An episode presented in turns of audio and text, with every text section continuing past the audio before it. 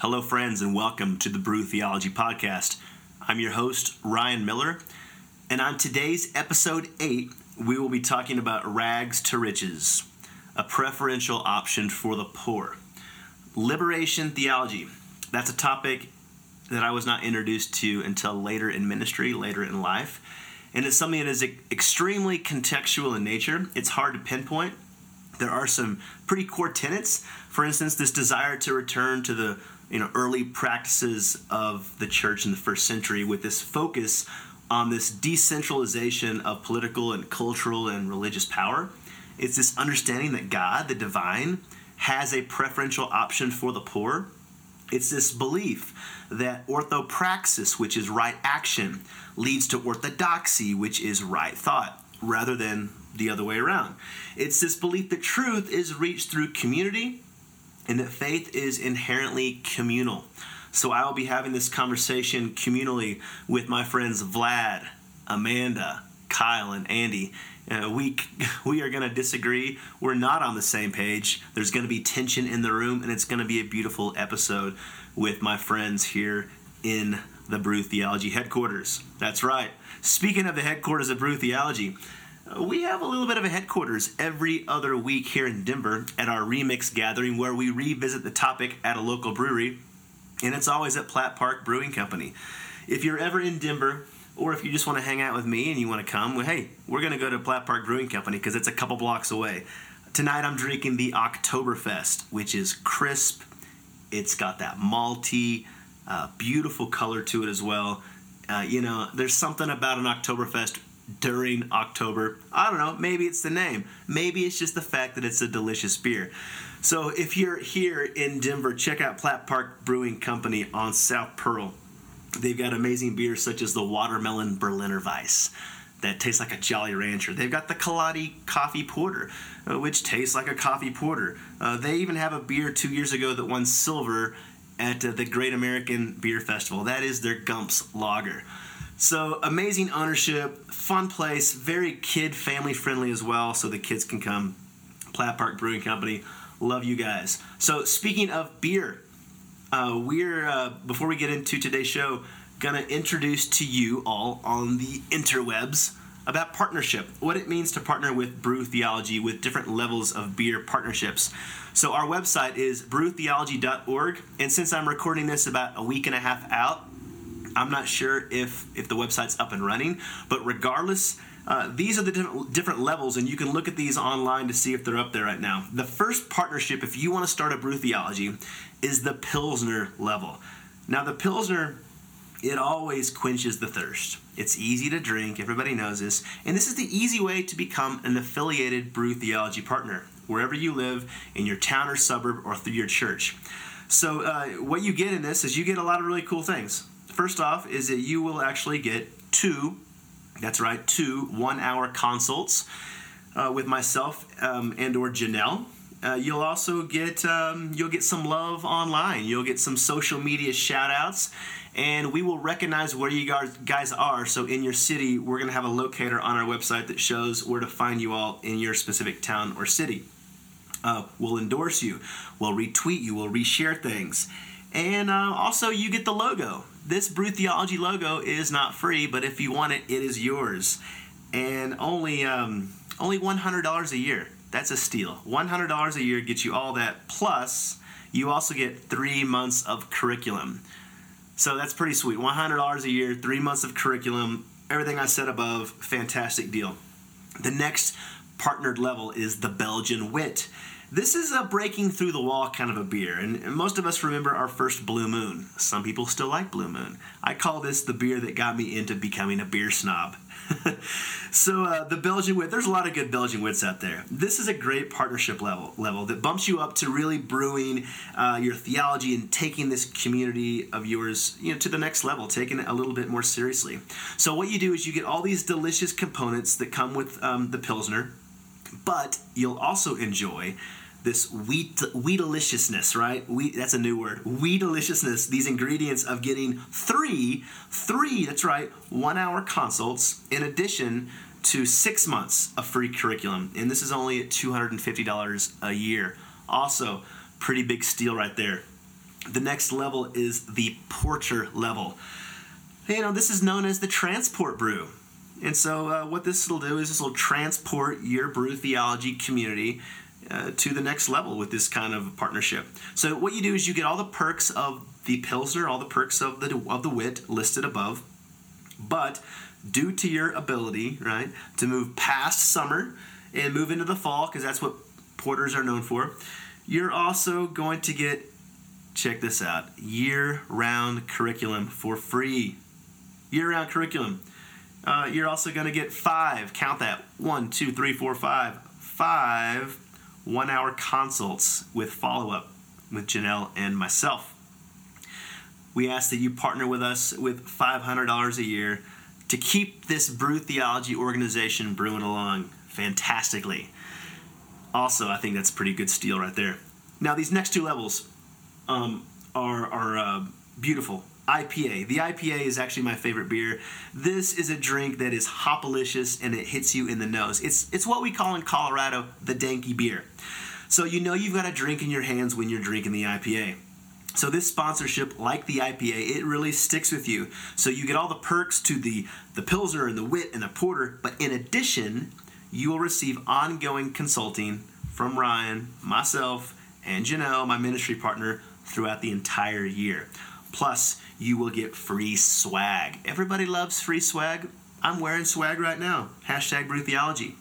This Piney Level Dankalicious IPA partnership is a sponsorship partnership of only $1,000 a year. And in the course of the year, that's a pretty sweet deal. Next partnership is the Whiskey Barrel Stout. Now, this is this is only for the ones who want to sit and sip all night. This is a sipper of a drink if you've ever had a whiskey barrel stout. Now, this partnership right here, uh, you get all the perks, all the perks of the Pilsner and the Wit, Porter, the IPA, but you also get the organization's name, your organization, your city, town, burb, whatever that is, or it could be a church, and you get that on the website, on the home page. We're still going to retweet, reshare, all that kind of good stuff. Um, you will also um, you also get to join the podcast, the Brew Theology podcast. You can come on. Uh, we'll talk about whatever you want to talk about. It's going to be all kinds of fun. And uh, we simply ask that you bring uh, myself and you bring Janelle out to do a little talk at, uh, at your community, organization, wherever that may be. Now, this one, like the Whiskey Barrel Stout, is the biggest spender. But in the course of a year, it's not that bad. This is only $2,000 a year for the Whiskey Barrel Stout partnership. So, friends, there are different levels of, of individual like kind of sponsorships. So we'll talk about that on another episode, and hopefully that's going to be online as well. Different levels of brewery sponsorships too. What you can do right now is you can just simply go online and you can like us on Facebook, follow us on Instagram at Brew Theology, and make sure you follow us on Twitter at Brew underscore Theology. Have fun and listen to this great episode called Rags to Riches. Make sure you share that hopalicious brew. Okay, here we are. You guys ready to rock and roll?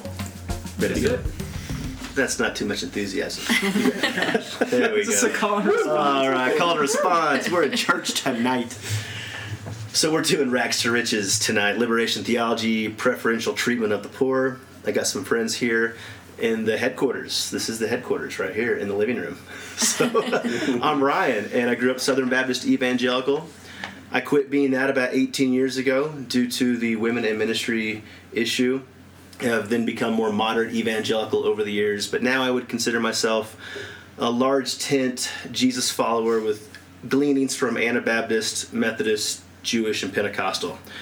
So, as I say every week, I'm an evolving Anabaptist, Metho, Jew Costal follower of Jesus, and who knows where that will lead me in a year from now. All right. I'm Andy. I grew up in an interfaith household. Um, so my dad's whole family was Jewish. My mom's whole family was Christian. Um, when I was, I guess, in elementary school, I decided Christianity was for me, partially because my community was there, and that faith has evolved ever since. Um, I am heavily influenced now by process thought and process theology, um, as well as there's a lot of liberationist influence on my beliefs. Um, so I'm really excited about this talk tonight. Uh, hey guys, I'm Vlad Kondrachuk. Um, I grew up as an atheist, I guess. I'm from Eastern Europe. Uh, so the history there played a part, and then just recently I started to being more interested in religion and Easter in the Eastern Orthodox Church. So don't know much about it, but want to learn more. I'm Kyle Ramsey Sumner. Um, I grew up in a um, evangelical, very Calvinist um, tradition, um, and ha- very early on, through issues of theodicy, kind of moved away from that, um, questioned a lot of things. Still had a lot of friends who were Christian. Um, didn't like the fact that they were Christian very much, um, but would still every now and then attend church with them just to critique what was going on because why not? Um, later on, towards the end of high school, um, beginning of college, I got introduced to liberation theology. Um, at the same time, I was being introduced to leftist politics through punk music. Um, found those things in dialogue with each other. Um, found a lot of interest through that, and that led me to Colorado here, um, where I now go to Iliff School of Theology and study theology um, and animal rights ethics, um, and how that relates to anarchism and anti-capitalism. My name is Amanda Gilbert. I am the resident atheist of the group. I Just tonight. Well, I'm very secular. Like yes also. tonight. I can say that because I'm going last. and I grew up at a non-denominational Christian church that uh, you might be familiar with, the Salvation Army. So very. Um, centered on public service, which was very beneficial to my upbringing. However, I moved away from Christianity uh, when I got into college. So that's kind of where I am. All right. Well, thank you all for being here tonight. I'm sure we will not all agree on all things, and that's part of the beautiful tension of our pub group that meets every week. So, this is a microcosm of that. We're going to go over the notes that some of you may have read online or not, but we'll do it anyway, and you can fast forward through this part. So, a preferential option for the poor, Does God Choose Sides? by Andy Millman to my right. Although many people in the United States experienced the 1960s and 70s as a time of peace and prosperity, the same cannot be said for the global community. With the Cold War ramping up, leaders in the East and West both vied for resources, forged unstable alliances, deposed leaders, and fought proxy wars around the globe in order to secure their seat at the top. Unsurprisingly, those hit hardest were the economically and politically disenfranchised. In the midst of this political and economic instability, a new school of thought, later named liberation theology, began to rise up as people of faith started to rethink their religious structures. The school of thought began within the Roman Catholic Church, but has since been adapted by many other denominations and religious groups as well. Because liberation theology is highly contextual, it's hard to pin down an exact definition, but most liberation theologies have the same core tenets. A desire to return to the practices of the early church with a particular focus on the decentralization of political, cultural, and religious power. An understanding that God slash the divine has a preferential option for the poor. A belief that orthopraxis, right action, leads to orthodoxy, right thought, rather than the other way around. And a belief that truth is reached through community and that faith is inherently communal. In the Latin American context, liberation theology took root most heavily with leftists and political dissents who were being targeted for, by those in power. Many Christians who held to this school of thought were labeled as Soviet sympathizers and communist rebels, and were imprisoned or even murdered across Central and South America. Similarly, the Roman Catholic Church that birthed liberation theology saw the fast growing liberationist movement as a challenge to the institutional power that had enjoyed for that it had enjoyed for millennia. Priests were sanctioned, relocated, and in some cases defrocked for their so- solidarity with the marginalized and oppressed masses. On the other side of things, many proponents of liberation theology felt that it was their duty as people of faith to take up arms against unjust social, political, and economic systems. Base communities, congregations of common folk who followed the teachings of liberation theologians and sought a non hierarchical social structure in places like Nicaragua, became strongholds for Sandinista rebels, and the line between combatants and no- non combatants became blurred. When all was said and done, entire villages had been wiped off the map because of their dedication to liberation theology. While all of this was taking place to the south of the U.S., a similar school of thought began to take root within the African American community. When James Cone wrote his most influential work, A Black Theology of Liberation, he provided a theological framework that meshed with the Black Power movement in order to combat white supremacy and oppression. Using the Exodus narrative, Cone claimed that God was not only concerned with the plight of the poor and marginalized, but actively identified with the poor and marginalized. As such, Cone unapologetically claimed that God is black. In the latter half of the 20th century and the first decades of the 21st, many other groups have taken the ideals behind liberation theology and applied them to other social contexts. A quick search on Amazon for liberation theology will bring up hits from everything, including everything from feminist, womanist, and queer liberation theologies that attempt to address social inequality based on sexual orientation and gender identity, to Dalit and Palestinian liberation theologies that attempt to address oppression based on ethnic and class identities. Okay, there's a lot there, a lot to digest, and so everybody ready to breathe in, breathe out, and let's do it. What's what's your relationship to liberation theology? Did you grow up with it? When were you introduced to it? Where does it fit within your current beliefs and your previous beliefs? Those are two different questions. So I did not grow up with liberation theology. This was not on the Southern Baptist radar. To my knowledge, yes, there was a lot of mission minded stuff, and we would send people to different countries and they would come back, and we'd take an offering during Christmas time. But this was not the purpose, that was not the focus of the missionaries.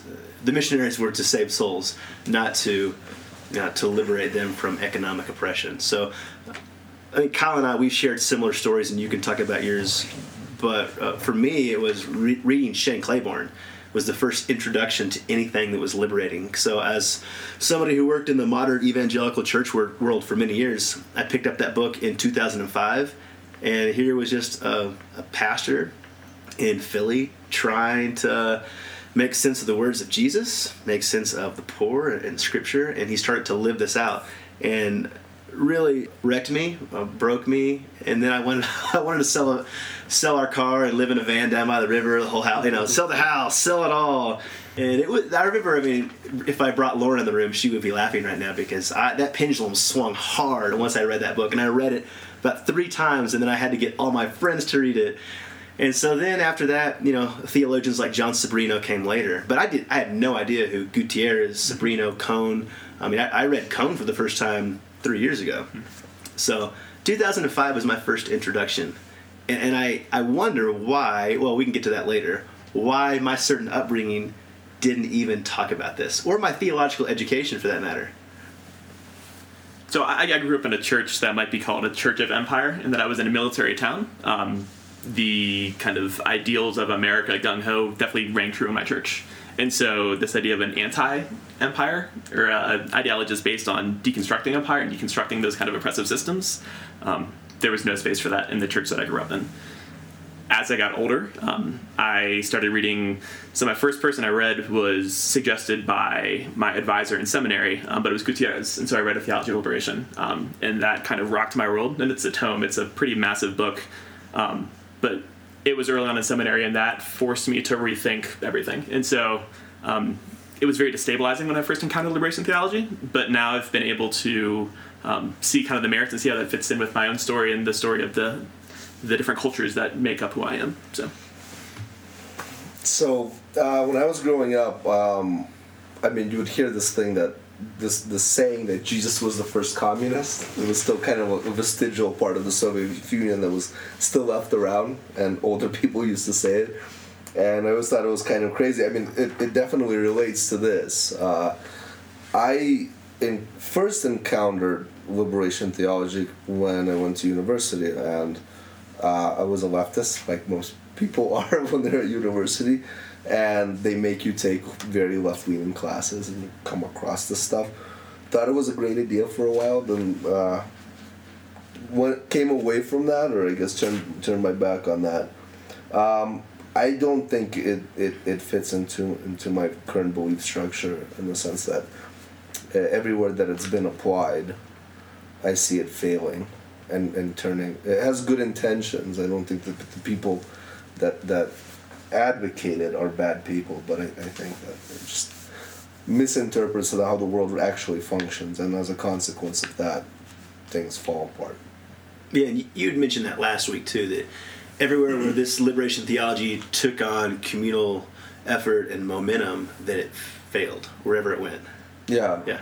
And I think the biggest reason uh, of why it is like that is because, well, one of the biggest reasons is because it, it kind of has a very like internationalist feel to it. It's like it's, it's the same reason that that, that the, the communist revolution never happened in Germany or in France after World War One. It's most most people are do not think of themselves as the international working poor or the you know internationally oppressed. They think of themselves primarily as Italians or Germans or whatever, and uh, that's why I think that's where it fails. Yeah. It has a very international speech. The, the same thing what you, what you were talking about, the the, the school of thought uh, regarding kind of American imperialists. This is gung ho. Also, same thing. It's too internationalist in, in its approach. Yeah. Well, I'm sure we'll kind of swing back around to that. So appreciate that. Where I grew up, I would definitely say liberation theology is considered heresy. Um, I so like you were saying, you read Shane Claiborne and it changed your life. I bought a Shane Claiborne book in 2007, um, and re- probably read it at the end of 2008 because it sat on my floor for like a year. Um, and when I read it, it, it radically changed how I viewed Christianity as as a whole. Up until that point, I was beginning to think, well, Christianity really is at the heart of every problem I see in the world. The heart of sexism, the heart of racism, the heart of homophobia, all these things I could trace back to, you know, if not Christianity itself, at least I saw Christian leaders that were perpetuating these concepts and ideas. Um, and for once in my life, I saw something that was radically different. Um, and as someone who was already being introduced to leftist thought um, through punk music and through hardcore, um, it was something that was just kind of like it caught my attention. I won't say I got completely on board. It was just more like, oh wow, like this Jesus guy is a lot different than I remember. Um, and I think I for a while I had to dig through a lot of the the trauma and things like that that kind of arose with just thinking about some of the things I saw within the church growing up and beginning to have conversations engaging Christianity again. Um, and I, I think sometime after that, I read Leonardo Boff's Introduction to Liberation Theology, which is a book I would highly recommend to anyone listening to this podcast because it's Say that one more time. it's I think it's called um, an Introduction to Liberation Theology by Leonardo Boff. I could be wrong about the title, but it's something like that. Um, and about about maybe a half a year later, I took a class called um, Women in Christianity um, by a Catholic scholar at Florida State University, um, and that's uh, where I was introduced to feminist theology. Um, I read Mary Daly for the first time, and just the idea of questioning God's pronoun, the idea of like, well, why does God have to be a man? Um, God is a woman, um, and and those those types of notions were just like, holy cow, this is insane. This is radically different than anything I've ever even begin to to thought about and, and deconstruct um, with Christianity. Um, read James Cone, uh, read more of Boff, uh, Gutierrez, um, and was just, you know, I, I wasn't, I won't say I was sold out, but it really started like causing me to ask a lot of questions and things like that. Um, so I would say liberation theology is something that definitely influences me currently. Um, I currently identify as an atheist, or not atheist. I'm sorry, Whoa, whoa. not an atheist. So, so Yeah. Freudian slip. exactly, I would. mom. Sorry, What mom. happens when you sit next to an atheist? Could, we rub off on you. for most people, it's the same thing. I d- identify as an anarchist um, and would consider my, my political views heavily influenced by the liberationist um, tradition. Okay, so as I was saying, I grew up in the Salvation Army, so I think that some of the these tenets kind of resonated with me growing up, but we never really talked about like the word liberation theology at all. Um, by the time that I would have even started to hear about this, when I started to really think about socialism and think about um, some of the social injustices that occur, uh, which I would say happened about college, that was the same time that I had kind of given up my idea of a higher power, a higher being.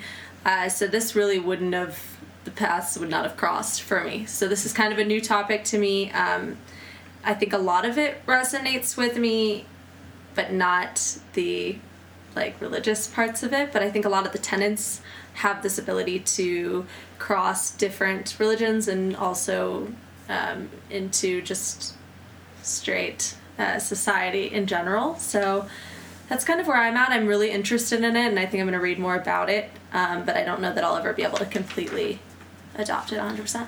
Yeah, and I think that's interesting, and Andy makes this point too in one of the questions that we may or may not get to about how this transcends Christianity. It started within you know Roman Catholicism and Protestant, but now it's you see it within all kinds of different tribes and affiliations. So, but I am curious. So, then, what what do y'all think? We'll just jump straight to it, since this is brew theology. Do you, what do you think about this preferential treatment for the poor? This option that God has, whatever you call God, God, divine force, consciousness. People call God all kinds of things. Is there an option for the poor? Does that rub you the wrong way? Is it biblical? I don't know. Oh, I always thought of, of Christ, or at least the impression was that he was a kind of a suffering God. A suff- us- you know, the, the image of Christ is kind of a suffering Christ in, in I don't know, I guess Eastern European or Eastern Orthodox theology. Um, and the fact that the poor suffer almost makes them a little bit, I don't know, I can't say holier, but do, do you know what I'm, I'm getting at? More closer to God, kind of with to living through his experiences on a daily basis, makes them more humble. It gives, it gives a lot of virtue to a person's existence to go without material need or material things. So I always thought that, yeah, I, I, I, I don't think that. Mm, I, I don't think that God disfavors the rich or hates them or whatever, but I, I do think like you know saying that it's it's easier for a rich man to get into what was that quote? It's easier for a poor man or a rich man to get into heaven than for a camel to go through the eye of a needle, something like that. So that makes it difficult. All, all the material things get kind of in the way of, living Yeah. kind of a, closer to like not a monastic but a very like Yeah. pure life. And yeah, and that seems to be like a discipleship thing where whereas this liberation theology is more of a these people are potentially what this is all I know debatable trapped in this system of oppression economic political also theological and so then is there is there a divine or a force or a god who says this system is shit and I want you to wreck it from the inside out or from the outside in Yeah, so I, as a Christian, I bring my biases in that sense. Um, but if I look at Scripture, so I look at Luke chapter 4, it's the first time in that book that uh, Christ speaks. And it says this When he came to Nazareth, where he'd been brought up, he went to the synagogue on the Sabbath day, as was his custom. He stood up to read. And the scroll of the prophet Isaiah was given to him. He unrolled the scroll and found the place where it is written, The Spirit of the Lord is upon me, because he has anointed me to bring good news to the poor. He has sent me to proclaim release to the captives and recovery of sight to the blind, to let the oppressed go free, to proclaim the year of the Lord's favor. Um, so, I mean, for me, like that's something that I put weight in as a Christian is the, the text, and this is the first public message he gives is And, and interestingly, this is about the year of Jubilee too. And he says, "Ah, today this thing, right? it's been fulfilled in it's, me saying it's this. fulfilled. That's a mic drop." And then, then they went out to stone him, and then he slipped through the crowd. People forget about that. Yeah, like he people got pissed off when he said this message, and all he was reading reading scripture to a group of people saying, "This is what I'm doing." Okay, so I, I, I have an issue with the, um, the reason why he was crucified was partially because he, the Jews were expecting to see a savior coming in who was going to be essentially a leader, right? Like a, a person that was going to cause revolt against the Romans, right? The Jews are, in this case, if we're going to dissect this thing, they're the oppressed people. They're living under Caesar, you know, who is not you know is oppressing them. If jesus christ was this guy i mean uh, he could have very easily become that savior right? I mean one quote maybe it's a salient quote I, I, but to me it, it seems like the rest of the book doesn't lead to that. Why didn't that happen? So the thing that sort of confuses me about the preferential option for the poor, um, and I did like bring this up at the pub, but uh, we have kind of a new table here, so that's fun. Uh, is that question of if you have a given the assumption that you have a God who is capable of um, having a hand in what our day to day life looks like, what our society looks like, what we as human beings look like, then why is it that some people are oppressed and why would he have a preferential option for those people when he was the one that oppressed them in the first place at the root of it. Um, I think that's where I kind of struggle. Uh, and it, it all goes off the assumption that he has a hand in what is going on, he or she or. But that attacks free will too. I mean, you would expect hierarchical societies. But not but not everything poor is free will, right? So like so like people that are oppressed because of their gender, that's Mm-hmm. Sure. not necessarily free will, right? Yeah, so there it- is a free will component to it, but it's not. If you start at the beginning and say people have free will, then they will erect the type of institutions that oppress other people over time, who then other people are born into, and then yeah, they're stuck in this matrix where we can't. But th- that's entirely constructed by man. Do you know what I mean? Yes and no. I think this is where it all gets kind of gray, and I think free will kind of com- comes into this, right? Yeah. Because um, yes, God gives you free will, but He also creates the the people. He creates their ability to have free will, and so there's all these questions of if He really has this preferential, like treatment of people that are poor, right? Why would He have any more treatment of them over someone who's rich, right? In the same society that He created, if they all had free will and they evolved in such a way that they became not oppressed, why would he have a preferential option? So I think any way you kind of look at it, I kind of get questions of. I get stuck a little bit in every direction. Yeah. So I, I'm still expecting you an answer. Okay, um, so there are two different things, three three different things going on right now. I can, so like, so I, I do want to go back to Vlad's um, Messiah. What happened to that Messiah, and then the, the free will thing, and then the, so. But you know, Kyle, you hadn't talked about preferential option of the poor. The only thing I would add is, is the other day when we were at Caroline's birthday party, and Caroline was running off kind of farther than you're used to. Uh, you you kind of had your eye on her the whole time that she was out there, um, and I think th- this is kind of the the idea that comes up to me whenever I think of preferential option for the poor. I think so. You're having a new kid coming up soon.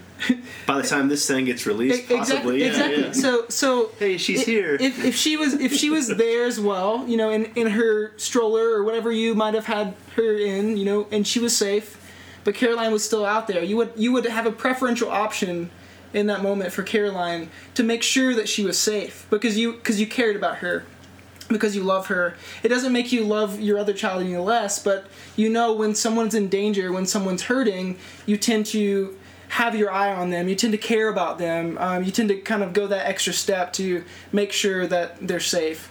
Um, and I think that's that's the notion that I get whenever I hear this idea of preferential option for the poor, um, which I think often is mistaken as well. God cares for the poor and doesn't care about the rich, or God cares for the oppressed and doesn't care about the oppressor. Um, and I think that dichotomy is something that liberation theology tends to try to steer away from, and it's and I think it is more of a, a of a loving concern for those who are most oppressed in society, but that doesn't eliminate concern for also the oppressor or Sure, yeah. The one kid is in the stroller. Somebody, hey, you got your eye on them. Great, I'm gonna go get my other kid. The rich, the wealthy, the powerful. You guys are okay. Okay, let's go then look for the people who are on the side of the road, um, who don't have a father or a mother, who are in addiction. Yeah, sure, that makes sense. and not not to make things too political, um, but I see parallels with the Black Lives Matter movement and how there's this view of if you are saying this group of people has a distinct need, that that takes away from the needs of others. It takes away from the need to be in solidarity and ministry with those others. Um, I you know, I use the trauma example. If you have a traumatic event that happens, you're going to go to the person who has a severed leg before you go to the person who has a cut in their hand, because the reality is there's just a different need in that moment. And so it's not saying you don't help that person with a cut on the hand, but it Yeah. says you have to prioritize. Um, Yeah, we're not saying that all lives don't matter. They Right. do. But right now, the black lives need attention. Yes. Okay. But I, I think the assumption is that God comes to these people and they're the immovable. Uh, they're the immovable object, whereas in my understanding, God is the Greek God. He's, he's the unmovable God. You go to Him, right? He doesn't come around and, kind of. I know it's a poor analogy because of the sheep, but shepherds people in to go back to Him. That that's a choice of free will. You know, I think the reason why the poor are actually, in a theological sense, better off, like I said, is because they live without a lot of the material comforts that tend to make men soft and weaker and, and more indulgent and, and all these things that that uh, lead you astray into temptation. But not because you know like the, they're suffering and then God comes out of nowhere. That does I mean I don't know. And in, in, in my experience, I mm-hmm. haven't seen. I mean, I've seen some of it where it's like weird, but you, you know what I mean? Like I, I don't see a lot of that happening. let's go let's go back because i know we're boom boom boom i want to go back to your jesus messiah um, it, back to this quote from isaiah 61 Yes. the year of jubilee and so you know vlad i don't want to put words in your mouth. I mean what did you say back about five minutes ago within 30 seconds or 15 seconds? And So- then, and then so that so that we said we're going to go back to it now we're back to it. So the reason why Jesus Christ was rejected, as far as Jewish theology, as far as I know, you can correct me, is that they were expecting a Messiah. They still are, who is a very material Messiah, who's going to come back, create peace on this earth. Uh, and, and during that time, they were thinking about an overthrow of the Roman Empire, or at least getting Judea and Israel back. That didn't happen. That's that's why he was rejected. So, according to cultural, um, I was gonna say cultural Marxism. To me, it's the same thing according to liberation theology, uh, the in this case the Jews would be the oppressed, the Romans would be the oppressors. If if Jesus Christ or you know if he was for liberation theology, he would have just done that. He would have just come back, been the great general everyone was Right, expecting. And, and I I think that that's that's actually this is a good segue into the violent Jesus because in some societies and some cultures, past, present, and I guarantee future, Jesus is this militant, zealous kind of figure, and then. We here, we're Westerners. It's, I mean, Vlad, you- it's Sure. You're not. You're, you're grafted Close. into the West. Yeah, close Cousin. But yeah, you but you live here now, so like we've kind of in, inherited this, and this is what Dr. Miguel de la Torre talked about: this sort of peaceful, pacifist, Anabaptist Jesus that we got from you know this Anabaptist tradition handed down to us. So uh, which one is it? I mean, if last episode was Dr. You know De La Torre talking about this, you know, not not a violent Jesus, but as Kyle would probably say it more profound, um, a a Jesus who is human, right? Who has this violent side, but yet who wants to be a peaceful person. But now you have these movements that you need to have the violent and you need to have the peaceful. Do you need them both, or I don't know where you guys stand on this? Because according according to what you said about a political figure. That's the thing. Is like he doesn't drive the way that governments should function or the way that military should work. He govern. It- he says yeah. this governs you as an individual. So- but you, but you have to understand outside of your individual life, you still have to belong to a society, Mm-hmm. which needs to have borders, which needs to have a military, which needs to do violent things. I mean, you, you're still part of this Hobbesian, you know, leviathan that you have to live with. So my pushback um, with what you said, and this is going to go back like two minutes, but you were talking about Jesus and the Jews. Um, throughout it was Jesus was crucified by the Romans. He, was Yeah. cru- he was crucified as a political dissident. He was somebody who was insurrectionist. He was somebody who was saying we need to challenge the structure. And so, from my reading of Scripture, which take it as you will, um, I do see a very political Christ. I see somebody who's saying we are going. It, but even saying Jesus is Lord is saying that Caesar is not. That's a political statement. But there was a moment where the Pharisees could have saved him. They chose not to, right? Well, they came directly to them. They're like, "Do you want this guy off the cross?" I said, "No. This guy's But- causing too much trouble." So there's a difference between Kill so him. there are Pharisees. Now I know we're rabbit trailing, but this is important. So there are Pharisees, there are Sadducees, and then there's a Sanhedrin. The Okay. Sanhedrin was it's like Congress, and it's a mix of both. Sadducees had the upper hand in the first century. So you have it's a very powerful, very elite, and they had they were in bed with the Roman Empire. They they didn't speak for the rest of the Jews. They were pretty much, like I said, in bed with Rome. So you could say, yeah, they're a Jew, but yeah, for the most part, they, they identified with Rome. And the rest of the Jews were, uh, I mean, ninety something percent of them were poor. They were oppressed. I mean, even in Galilee, where Jesus did the majority, if not all, of his ministry, except for the last bit, that's where that's where the poorest of poor were. Well, I think that I don't know. You have to historically then look and see what percentage converted then to Christianity after. If they, if you what you're saying is they were really for Christ, then you would expect to see a massive conversion. And I don't know what the archaeological evidence on that is, I, but I, I don't think that it was. I think that the, the church had still quite a bit of work to do to get to set up new communities and all these things, right? the church didn't become the church that we know it well that, that we knew it if we do church history until constantine came around before that It was 300 years. yeah but i mean before that even before the temple collapsed in 70 ad i mean you had a bunch of just poor people lebanon poor people Yeah. Well, I'm just saying, like to your point, like there, there would have been quite a bit of a conversion if what you're saying is Yeah. he was a political Christ. Yeah. The the Sadducees didn't represent him, and then he died. You would have you would have seen at least some kind of movement in, in that Yeah. direction. And I don't think that There, there- and historically there that was happened. within Judaism. I don't think like like I would agree with you. Not many Christians, at least in that time, that we have record of. But we do have record of Christians in other areas of church history who have been violent in the name of Christ, in the name of the gospel, and the kingdom of heaven. So then that that kind of lends itself to the, this question here. I mean, is is there merit to militant, violent, res, you know, this insurrectionist? Let's go. So, so I'll, I'll add something to that, and I think one thing I wanted you wanted to add is I think Vlad, you're right that they were expecting, like the, the Jewish people were expecting a Messiah that was going to come in and annihilate the Roman Empire to establish the kingdom of God on earth. Um, and I think when we look at the life of Jesus and with that expectation, we're let down. I mean, it seems like, well, this is an ultimate failure. Um, but then when, when to me and this is my reading of scripture as well and so i'm bringing my own hermeneutic and my own perspective into this. Um, but when i read the scripture i see jesus as shattering the ex- expectations of both the roman empire and and the, the, the people that were expecting him to be this figure that they were expecting um, and I see him as being an agitator, someone who is deeply political, someone who, when he says "I am Lord," he is he is opposing himself against empire. Um, that when when whenever he's crucified on the cross, he's crucified as a public political figure um, in, in opposition to the Roman Empire, and I think. Um, like this really sets, I think, the the narrative for liberation theology coming out of that tradition, um, viewing these instances where, where Jesus is constantly challenging the empire, um, and then viewing the, or like one of the tenets we read earlier was like wanting to get back to what the early church looked like, um, and I think there's a bazillion perspectives on what the early church looks like, so I think we have to be super careful there, because everyone wants their early church to look like what they think the early church looks like. Um, but I think this idea of community, this idea of poor people mobilizing and, and living freely um, uh, in, in opposition to these laws that were binding them, um, saying, well, these laws don't abide, I don't have to abide by these laws because I have the law of love. Um, and I think those concepts really kind of are what lend itself to the liberation narrative.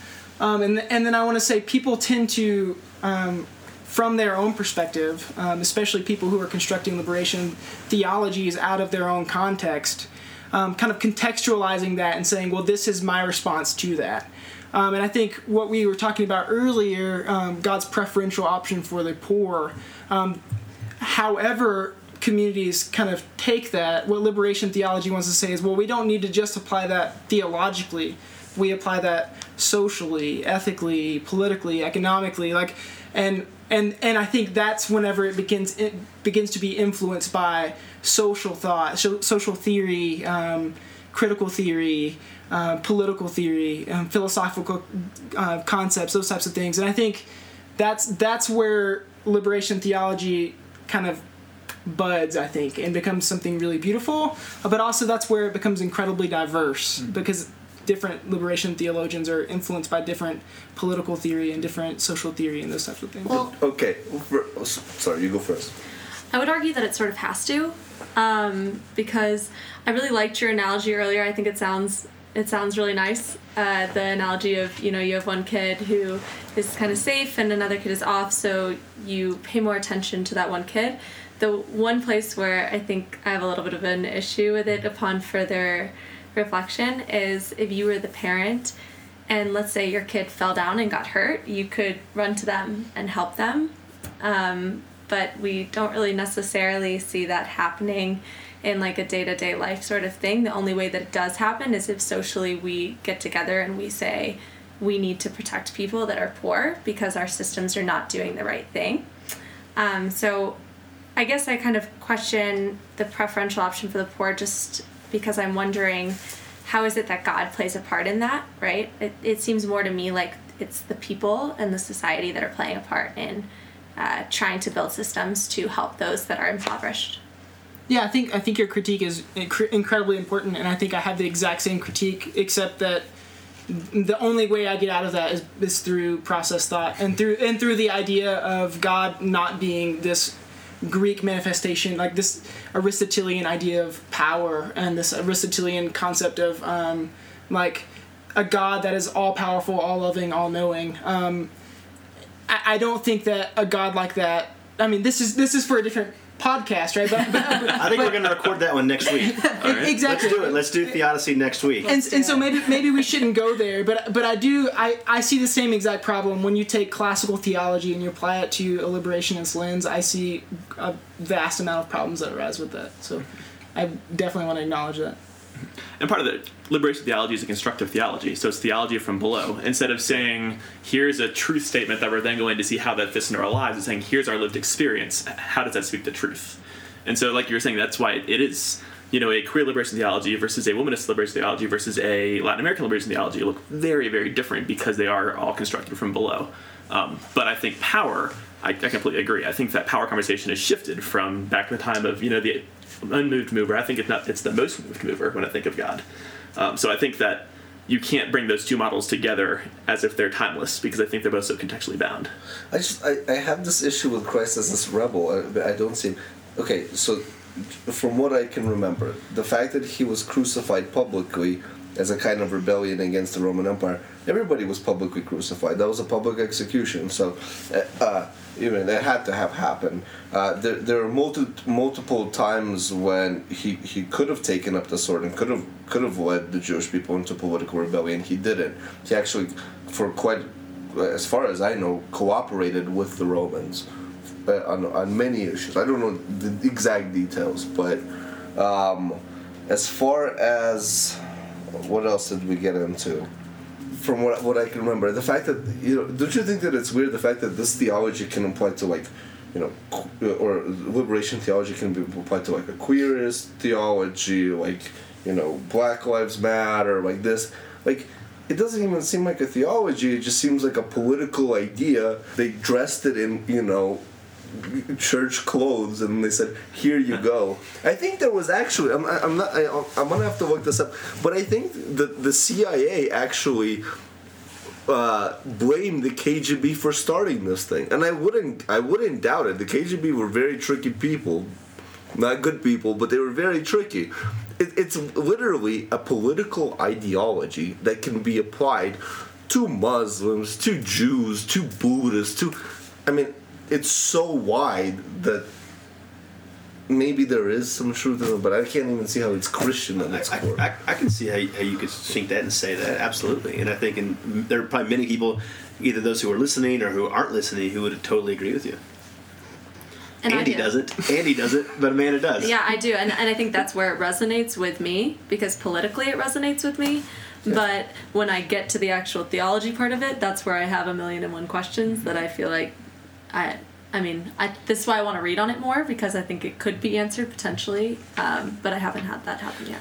So, it's it okay, go ahead. Go ahead. One last thing on this one, One- then we're going to move on to something that still still applies to this. Okay. I'm. So my question back would be what theology or ideology isn't impacted by culture around it? So I would say that if you look at Christianity at large in the US, it's a capitalist ideology and American exceptionalism, American empire plays heavily into any Christianity you're going to see in the States. And so I would say that this idea that because there's an outside ideological influence that it's invalid, I mean every Okay, this- every structure has outside ideological influence. This is gonna get scruffy, but okay, fine. Um, well, I mean, my Ryan, don't be mad at me, but I think, as far as I understand, Protestantism was a rebellion against Catholicism and Orthodoxy, right? The two branches that came out of, out of that were the two original churches. There, were, I mean, there were there were other there were Gnostics and they were there were. Uh, Yeah, less issue with orthodoxy because Protestants had no idea about that. Right, they were- we just yeah, ignored it. Yeah, But- there was there was no iPhone to check on the Orthodox Christians. It was all Catholics. and and you see the capitalist revolution happening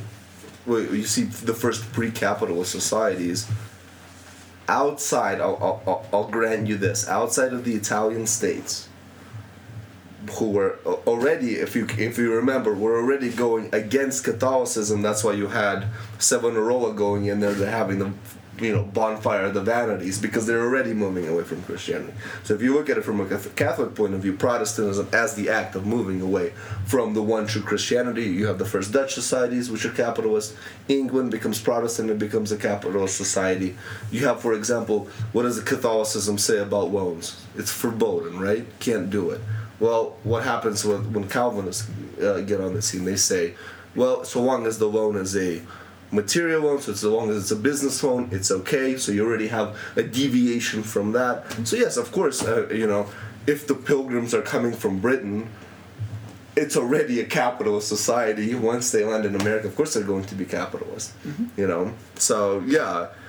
Um, as far as your original question, like I think that the change happened in religion first, then it happened in the society versus happening in the society against religion. I we've already talked about this. I, I, I look at religion as the foundational thing. I, I, there's never been a civilization without a founding core religion. Egyptians had their own religion. The Persians had Zoroastrianism. The Greeks had their own pantheon. The Romans were, as a continuation of Greek society, had their own pantheon. Give it about hundred years. and, and when the religion falls, usually the, the the society that's associated with it goes away too. But what if it's just a bad religion, which it has been, and it continues to be in so many different societies? Uh, I think that's where liberation theology speaks, because it always speaks into bad religion, doesn't it? It always has. If you go back to go back to the Exodus, that story, the foundational story from the Judeo-Christian you know narrative, bad religion, right? So then this cries out, you know, you cry out to God, fight for the oppressed, and then I mean, that that's the story that then sort of shines a light on all these other stories. That he, that's probably how we even interpret Isaiah sixty-one today. It's from the Exodus narrative. So is it all? I mean, I mean going back to politics, though. I mean, because what you had said, do we have these politics, and do we just clothe it in religion? How do you have it? How do you, how can you say we have foundational religion? Maybe we don't. Maybe we never have. Maybe it's always been clothed, right? We can just clothe our politics in religion.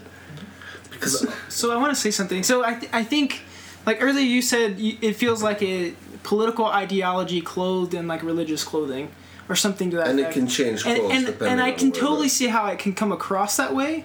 Um, but I, I think so I'm taking an ethical analysis and advocacy class with Dr. De La Torre right now. And so this week actually we went over the liberationist motif. So this is like super like in my mind right now.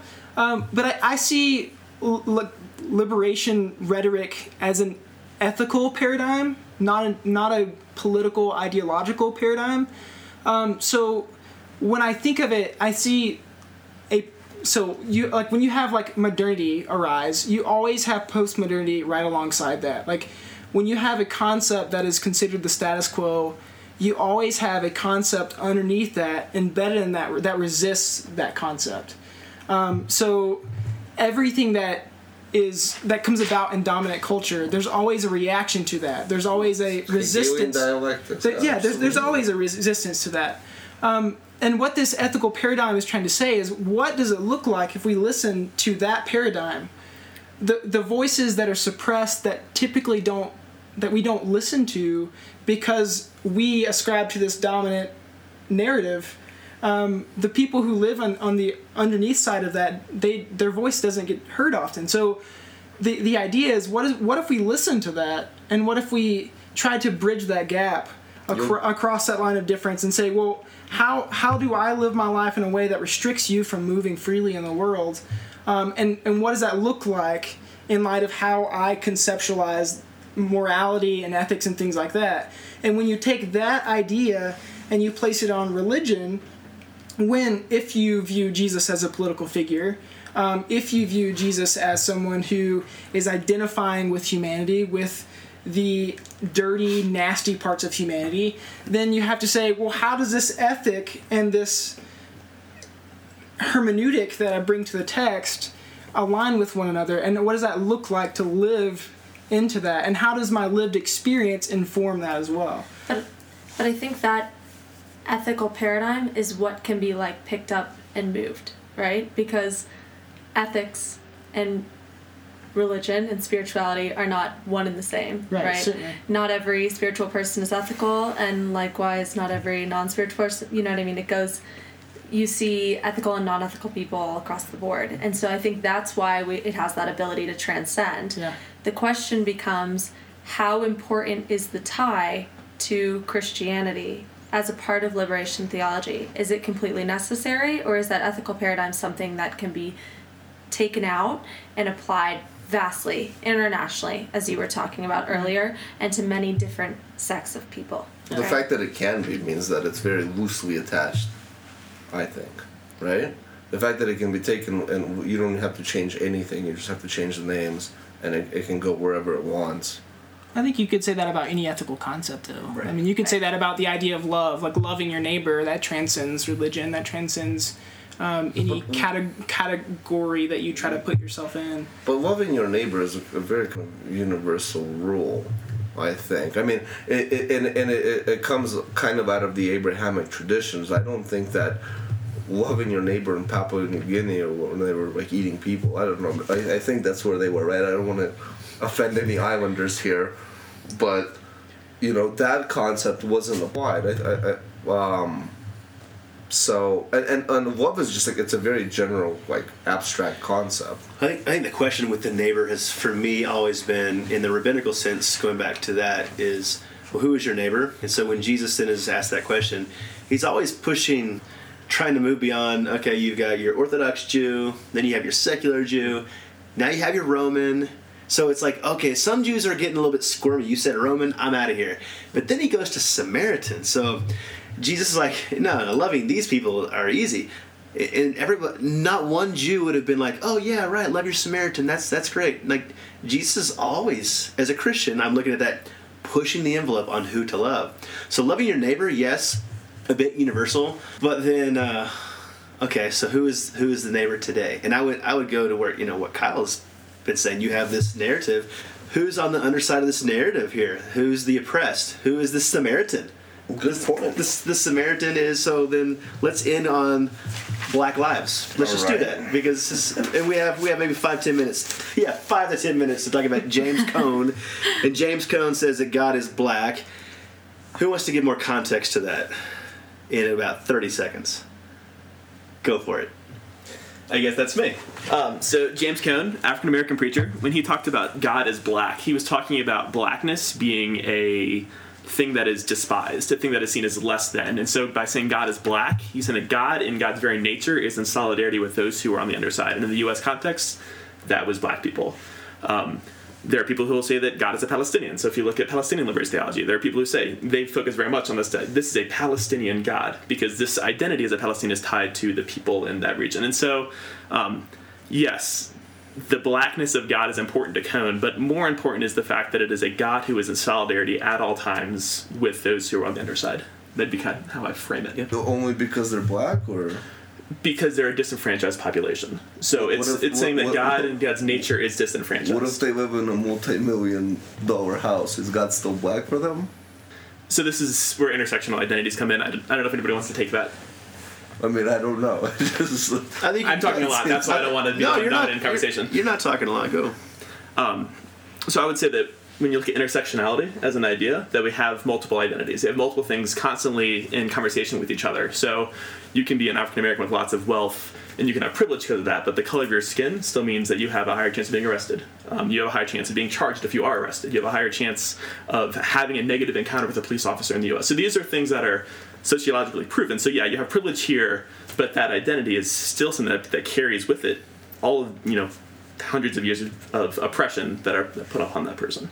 So you can't say this person is fully marginalized, fully not. But you can't take away the fact that that black identity this is like one of the things that pisses me off about cultural Marxism so much. And it's like Trotsky said the same thing, right? They define this class as the the bourgeoisie, and this other class is the proletariat. Yeah. And like the person that that's useful to them, that's the bourgeoisie, right? So like I'll give you an example. With Trotsky, it was like a you know. For him, a priest living somewhere in Siberia on a small farm would have been a bourgeoisie. But the people that financed his his communism in the former Soviet Union, or like what, what they're doing, even though they were multimillionaires, they were the proletariat, right? So now we have the same thing this was economic Marxism. Now we're going to transfer it to cultural Marxism. This guy who probably belongs to like some awesome like country club, like r- drives a Ferrari, and you know like has an awesome life. He's oppressed, but me because I'm a white male. I I'm the oppressor here, right? Right? Like I mean, does, come on. So what I'm saying is it's not a clear black and white because you have multiple identities as well. So you may have identities that put you at an advantage, and you may have identities that put you at a disadvantage culturally. But something um, like tally them up. I mean, well, first of all, I, I disagree with this whole idea that you can you can dissect the individual into whatever quality. I mean, the, the word individual undivided, right? Now, uh, now we've gotten to such a crazy level of postmodern thought that before we started with communities, started dividing communities. These are gays, these are transsexuals, these are blacks, these are, whereas before they were, you know, all Americans. Now we've gotten all the way down to the individual, where we're dissecting the individual. They're going, yes, you're white, but maybe you have red hair, that puts you in this camp. It's, come on if we keep on doing this, I don't know where we're going to get to. Transhumanism, maybe? I think that's a possibility. I don't mean to be at all offensive to you, Go for but I it. do Uh, think that you're speaking from a place of privilege. Um, and I speak from a place of privilege as well. Okay? Okay. I think that's a difficult thing to recognize sometimes, but I think you have to take yourself out of that for a second and realize that at our nature, we have issues typically with putting people into categories because it kind of comes from like a survival instinct, right? If you can categorize someone before you really get to know them, Yeah, you can protect survive. yourself, right? And so I'm sure everyone sitting in this room can can think of at least one time when they've protected themselves against something that they've had a negative experience Well, with in the past. Sure. right? And so to say that that doesn't happen or that some people are like that it's not right to sit there and break down and say, okay, this person is black, it does affect them. Whether or not they have other privilege affecting them is sort of um, I don't I don't want to use the word ignorant because I really don't want to affect like offend anybody, but I feel like for instance, I grew up right doing computer science my whole life. I've been doing it since I was little. I went to a science and tech school mm-hmm. and I did it all through college. And yet when I apply for jobs, people think that I have absolutely no experience doing it because I'm a woman. And it doesn't matter that I have all of those qualifications, right? And that's a small lack of privilege. And I have a very, very privileged life. But I've seen it happen. And I think once you kind of see it happen to yourself, you can gain a new empathy for what that must be like for people who have multiple factors hitting them, like black women, right? Or black poor women, right? Even further. And you can kind of take steps and say, wow, they have all of these layers. I only felt one and I feel oppressed by it. I think stereotypes are going to happen no matter what. Like you said, it's an evolutionary response, right? But it happened can- over a long time. But if we can process it and we can try to fix our systems in place You- that are allowing for this to happen institutionally, then that is progress. You know, right? ba- battle against human evolution and human nature is a very hard one to win. And we've been winning, though. We have been No, winning. no, Novus, Homo Sovieticus. It's been tried in the Soviet Union. Homo Sovieticus. They, th- these were the brilliant Soviet scientists that thought that they could reprogram the human and create a, a wonderful new society. You know where that ended up. But we have been winning, right? Uh, if you look at how far we've come, we have been winning. We've been making progress. And the way that we do that is through our institutions. And if we just take it away and say, oh, well, you know, this is just who we are as a species, I'm going to keep my sample exactly the same. I'm going to surround myself with people that are exactly the same. Then no, things are not going to change. But if you say, you know, like what happened already in this country, no more surrounding yourself with only people that make you comfortable. We are going to integrate societies, then it starts to work and it has been. You know when the when, when the Soviet Union was at its strongest? It was in the 1980s, the decade before it fell. The decade before it fell. Hmm? We've been winning, maybe. I don't know, but I mean, I do you not see there's a right wing backlash going on in our political what- something like we've never seen on a level we've never seen before. It's already bubbling. Never seen? Really? Not, not this one. Maybe, I mean, maybe maybe not while I was 30s. alive, but Maybe 30s. Maybe 30s. Father Coughlin, all that.